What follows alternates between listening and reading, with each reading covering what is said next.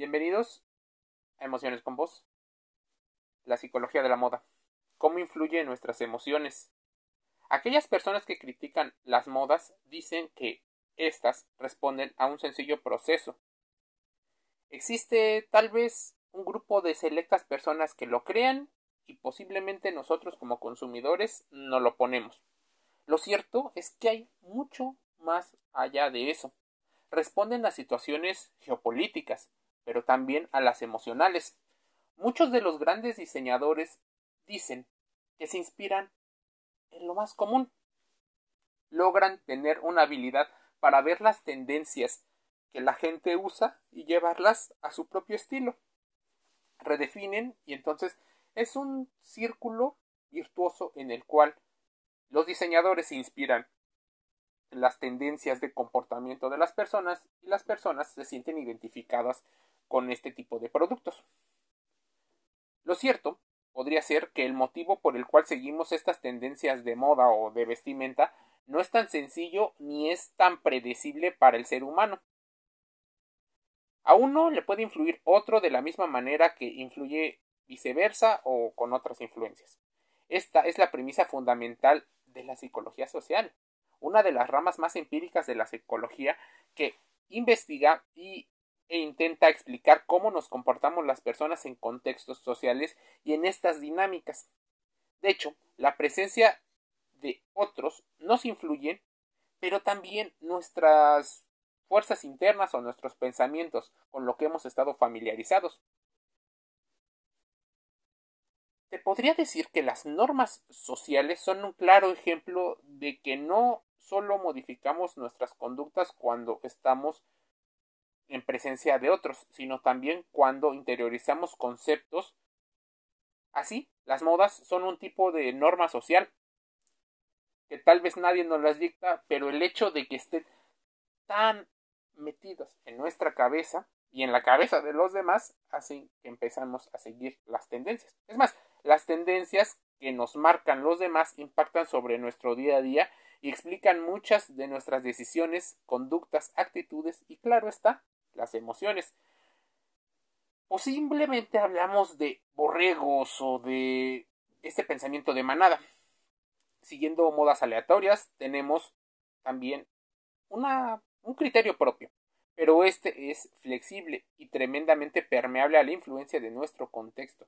Seguir una moda no nos convierte en estúpidos, es sencillamente una consecuencia de todos los procesos y dinámicas que influyen como seres sociales de, nuestro interior y nuestro exterior. Seguir una moda obedece a varias cosas que han sido fundamentales para el ser humano. Una de esas es el principio de la conformidad, un principio básico que explica muchas de nuestras conductas en sociedad y se basa en el hecho de que todo individuo prefiere ser bien percibido en conceptos sociales antes de ser mal percibido y con eso las malas consecuencias o las peores consecuencias que puede tener. Incluso alguien a quien le importe relativamente poco los demás preferirá ser considerado positivamente por otros antes que ser considerado negativamente. Es tan básico como esto. Pero también tiene que ver con un deseo de supervivencia muy intrínseco que tenemos.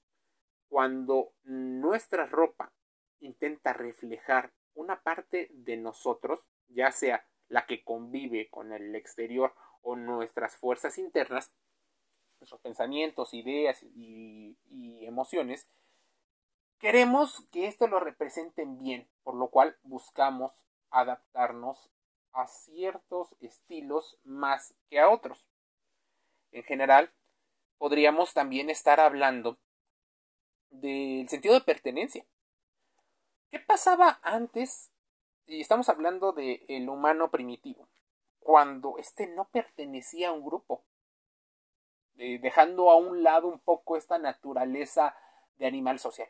Bueno, sufría y posiblemente tenía más probabilidades de enfermedades o de morir en un entorno que era eh, no eh, sedentario.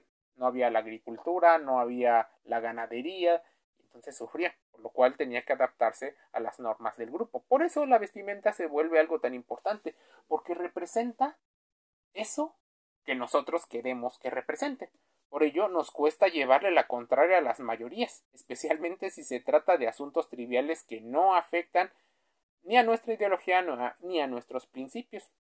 Las modas son un ejemplo de eso y si no nos va la vida de ello, preferimos no confrontarlo, preferimos no nadar contra corriente, incluso por una situación de eficiencia mental, energética. Si el principio de conformidad forma parte de todo este proceso, que explicaría que las personas tendemos a conformarnos con lo que tenemos más disponible o a lo que confiamos más, podemos caer en sesgos de elección de personas o de circunstancias. ¿Qué hay disponible?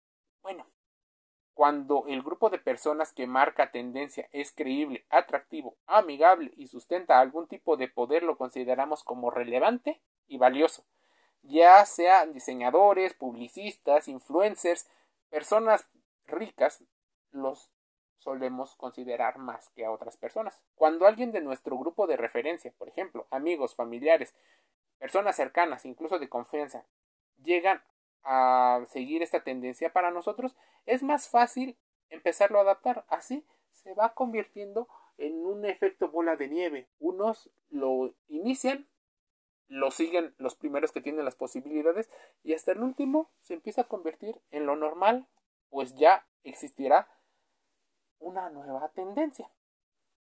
Entonces, para subir y estar siempre en tendencia, se va a requerir una peligrosa sensación de tener dinero para poderse costear ese estilo de vida.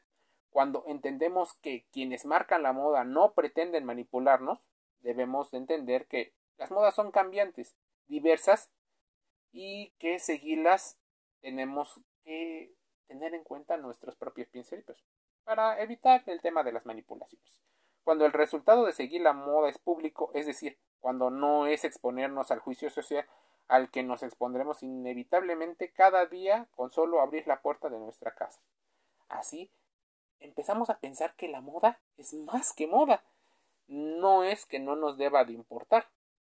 Es más, la moda utiliza un cierto estilo de ropa siguiendo una tendencia. Nos influye en tomar decisiones, en el tipo de cuerpo, en las relaciones sociales, incluso la música nos podría influir. Los factores que más influyen en seguir o no las modas serán el pensamiento grupal. El pensamiento grupal tiene mucho que ver en seguir o no las modas. A medida que las personas siguen una tendencia en particular, es probable que más personas también lo adopten. Cuando parece que el mundo hace algo, también se quiere hacer para poder estar dentro del colectivo.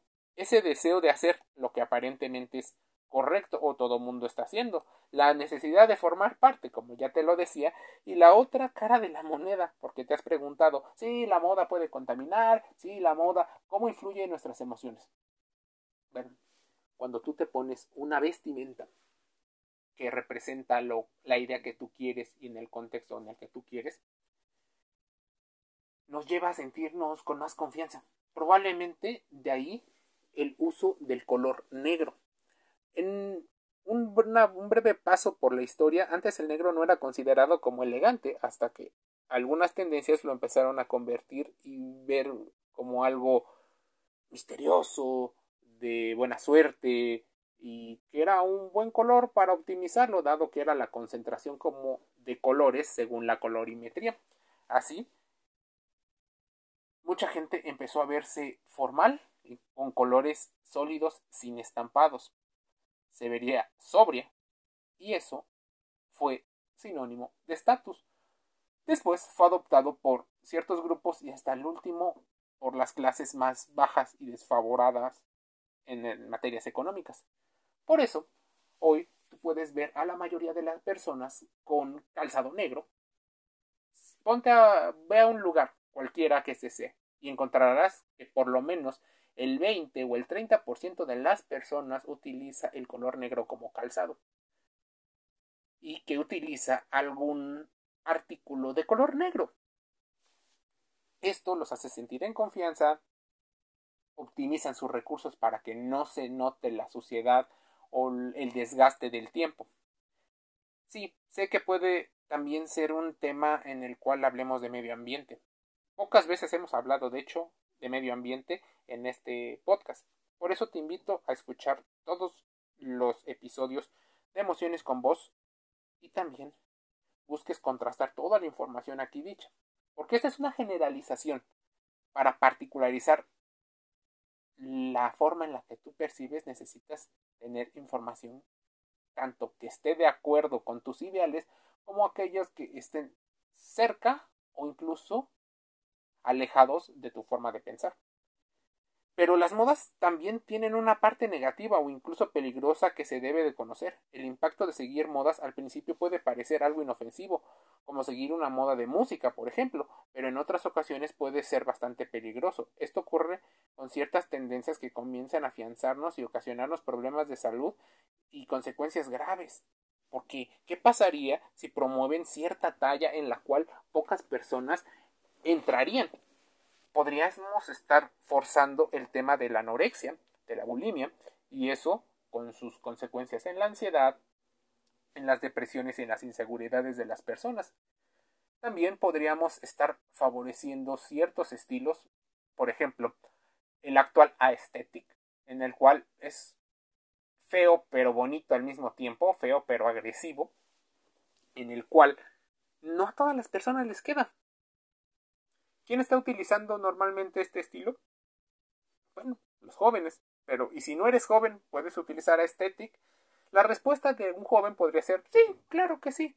Pero cuando tú ves a un adulto o una persona ya de muchos años, 40, 50 años, con un estilo, te parece desubicado, te parece que eso no le pertenece y empiezas a prejuzgar. Por eso, la ropa genera tanto dinero porque entra dentro de nuestras emociones tan directo como pueden ser los deportes, la música y estos contenidos de educación emocional.